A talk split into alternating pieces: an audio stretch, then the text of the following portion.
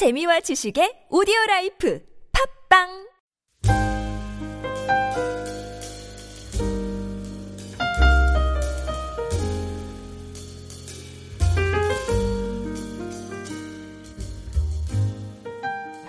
오늘 로마서 구 장을 들어가면서 바울은 이제 새롭게 분위기를 바꿔서 새로운 주제를 가지고 구 장에서 십일 장까지 다루게 되는데요. 어, 저희가 이미 했던 일 장에서 팔 장까지는 복음에 대해서 다루고 또 하나님의 구원 방법에 대해서 우리가 어, 또 주님 안에서 누리는 새 생명에 대해서 또, 또 마지막에 또 성령님에 대해서 이렇게 바울이 다루고 또 팔 장 마지막에서는 바울이 고백, 고백하기를 그 어떤 것도 우리 그리스도 예수 안에 있는 하나님의 사랑에서 끊을 수 없으리라 라고 고백하면서 끝을 맺습니다. 어, 자 이렇게 바울이 하나님과 그 구원하심에 대해서 선포를 하면서도 바울에게는 어, 그 마음속에 큰 고민이 있었는데요. 그 고민은 뭐냐면 그럼 도대체 유대 백성들과 하나님의 관계는 어떻게 되었나. 어, 이제 그것이 구 장에서 십일 장까지 바울이 다루는, 아, 다루는 내용인데요. 이 구 장에서 십 장이, 십일 장이 성경에서 특별히 어려운 부분입니다. 어려운 이유는 바울이 이제 하나님의 절대적인 통치권에 대해서 다루게 되는데요. 이게 이제 영어로 말하면은 God's sovereignty라고 하거든요. 이게, 이게 단어만 들으셔도 되게 어려운 단어 같으시죠. 그래서 이 하나님의 통치권에 대해서 구 장에서 십일 장까지 바울이 다루게 되는데요. 이게 이제 쉽게 말하면 뭐냐면은 하나님의 방법, 하나님 방법이 어떻고 또 하나님의 선택, 하나님의 선택이 어떻고 어, 이 부분에 대해서 설명을 하면서 어, 말하고 있기 때문에 우리가 이해, 이해하기가 상당히 어려운 부분입니다. 바울도 이 부분에 대해서 이제 십일 장에 결론을 지으면서 삼십삼 절에 이렇게 고백하기를 깊도다, 깊도다 하나님의 지혜와 지식의 풍성하며 그의 판단은 헤아리지 못할 것이며 그의 길은 찾지 못할 것이로다. 이제 바울 역시도 하나님이 이제 절대적인 통치권에 대해서 설명하면서 어, 결국에는 이 모든 것들이 궁극적으로 자신이 헤아릴 수 없는 것이라고 이제 고백을 하게 되는데요. 그래서 이제 이 부분이 상당히 어려운 부분입니다. 어, 그럼에도 그럼에도 불구하고 이제 구 장에서 십 장, 십일 장이 꼭 로마서에 필요한 이유가 있습니다. 이제 읽고 어, 이, 이 부분을 읽는 저희도 그렇고 그 당시 사람들도 그렇고. 이제 일 장과 팔 장을 지나면서 여기서 한 가지 드는 의문점이 있는데요. 이 의문점이 뭐냐면은 이제 복음이 이제 이방인들에게 전파되면서 하나님께서 그리스도인을 통해서 역사하시면서 그럼 하나님께서 왜 유대 민족을 떠나셨나? 아니면은 하나님께서 왜 유대 민족을 떠나신 것 같이 보이나? 하나님께서는 더 이상 유대 민족을 사랑하지 않으시나? 그리고 이제 이스라엘을 향한 하나님의 말씀이 패하였는가 이렇게 어, 그런 의문점이 생기게 됩니다. 이제 분명히 하나님께서 이스라엘을 어, 사랑하셔서 직접 택하신 백성이고 또 직접 세우신 민족인데 이제는 하나님께서 그들을 더 이상 사랑하지 않는 것 같기 때문입니다. 음, 그래서 그 부분에 대해서 이제 바울이 구 장에서 십일 장까지 설명을 하게 되는데요. 이제 그 부분에 대해서 간략하게 제가 어, 설명을 드리면은. 성경을 이렇게 쭉 보시면은 구약부터 성경에서는 계속해서 하나님께서 이스라엘 백성을 사랑한다고 이렇게 어, 표현을 하십니다. 우리 그 이스라엘 백성이 바벨론 포로로 잡히기 전에도 하나님께서 이제 말씀하시길 너희가 나를 거역했기 때문에 다른 이방 신들을 섬겼기 때문에 앞으로 많은 어려운 일들을 겪을 것이다. 너희가 이제 포로가 되고 많은 고통을 겪을 것인데 하지만 그래도 내가 너희를 사랑한다. 그래도 너희를 사랑하기 때문에 다시 너희를 회복시키겠다 이렇게 하나님의 말, 어, 마음이 이렇게 표현이 되고요.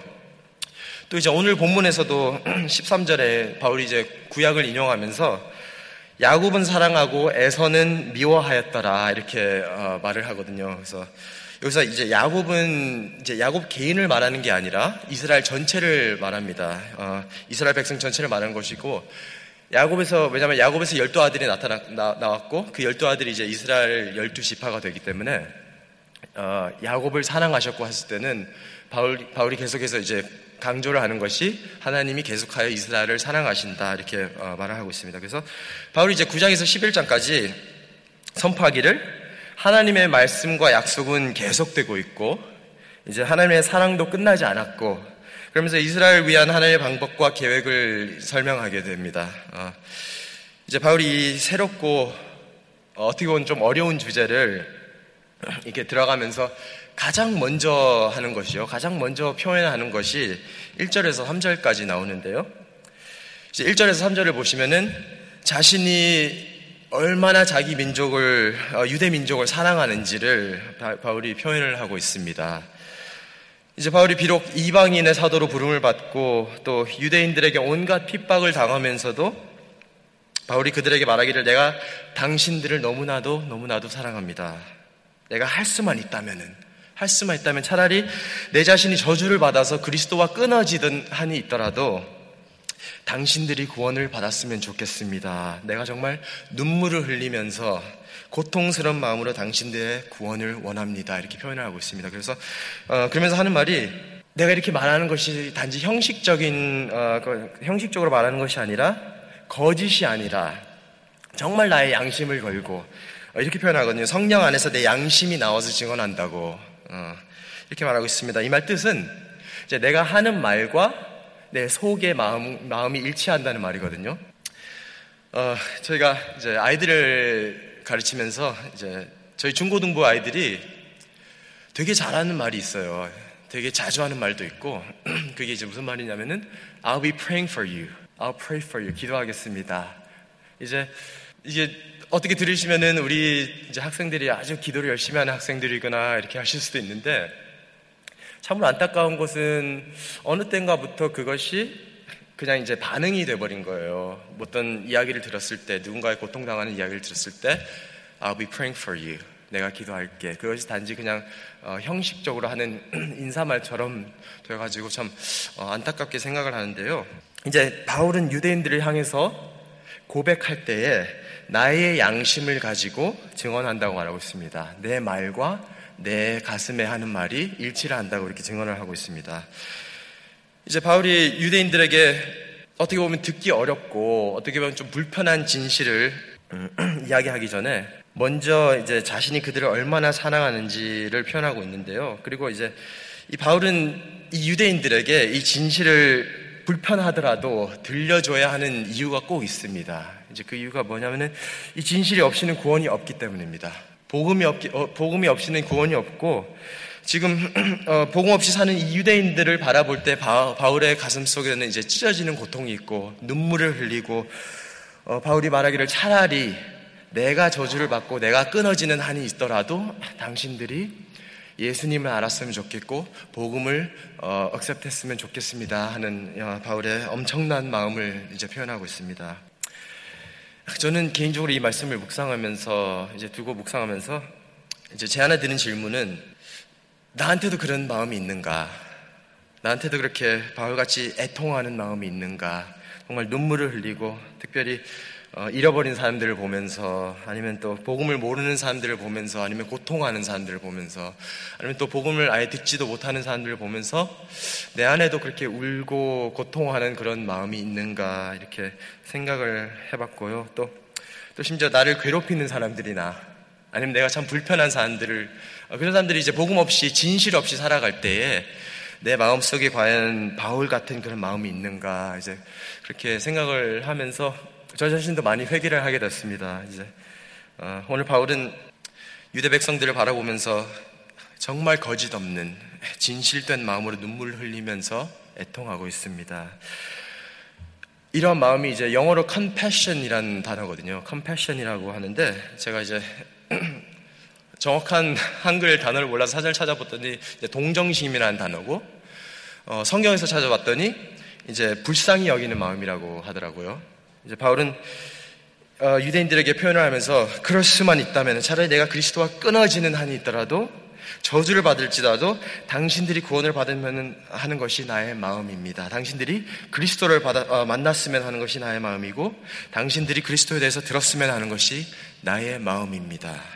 자, 그리고 이 마음이 또 우리 주님의 마음이었는 줄로 믿습니다. 우리 주님이 이제 마가복음 육 장에서 오천 명을 어, 먹이실 때에 어, 마가복음 육 장에서 기록하기를 예수님께서 큰 무리를 보시고 그들이 목자 없는 양 같아서 목자 없는 양 같아서 불쌍히 여기셨기 때문에 그들을 가르치시고 어, 그들을 먹이셨다고 기록을 하고 있습니다. 또 우리를 우리 모두를 위해서 십자가 못 박히는 고통을 당할지라도 우리를 위해 죽으신 예수님의 마음입니다.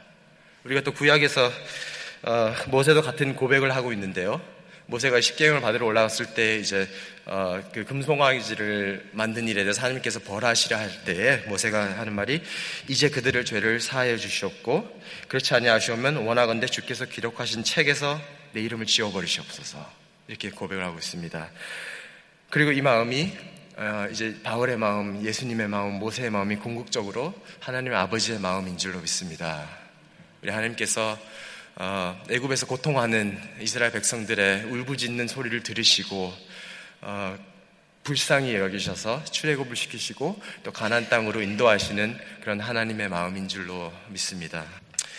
어, 사랑하는 성도 여러분, 우리에게 우리에게도 바울과 같은 우리가 이제 백성들을 아니면 친구들을 아니면 가족들을 아니면 형제 자매들을 볼 때에 사람들을 봤을 때 정말 복음 없이 아니면 또 진실 없이 사는 사람들을 바라볼 때 우리에게도 불쌍히, 불쌍히 여기는 마음이 있기를 정말 주님의 이름으로 소망합니다.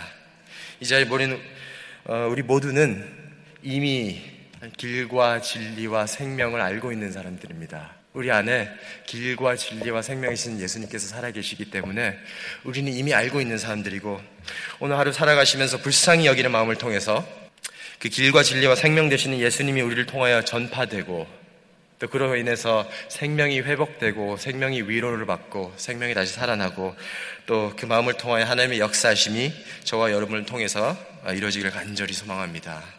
제가 참 좋아하는 찬양이 있는데요. 가사를 한번 읊어보고 이제 마치도록 하겠습니다. 하나님 아버지의 마음이라는 찬양인데요.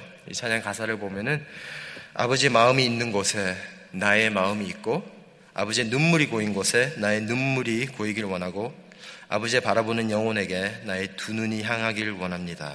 우리가 오늘 살아가시면서 이 고백으로 오늘 하루 살아가시기를 주님의 이름으로 간절히 축원합니다. 기도하겠습니다.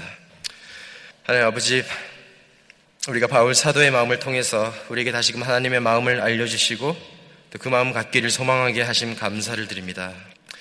잃어버린 영혼들을 위해 우리가 울게 하옵시고 고통받는 영혼들을 위해 우리도 우리의 마음도 고통하게 하옵시고 또 복음 없이 살아가는 영혼들을 위하여 우리 마음속에 불쌍한 마음이 가득 차게 하여 주시옵소서.